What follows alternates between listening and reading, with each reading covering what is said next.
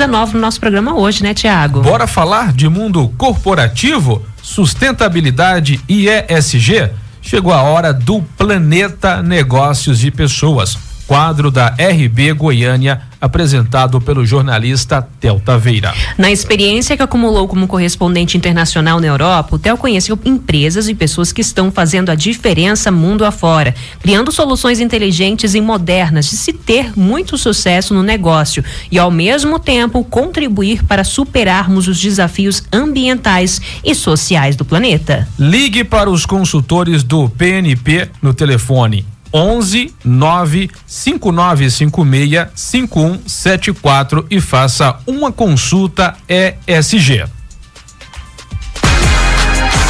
Planeta Negócios e Pessoas. O boletim do mercado ISD para o empresário que quer lucro e transformação na sociedade. O conteúdo do Política no Plural e da Rádio Bandeirantes Goiânia, com a apresentação do jornalista Tel Taveira.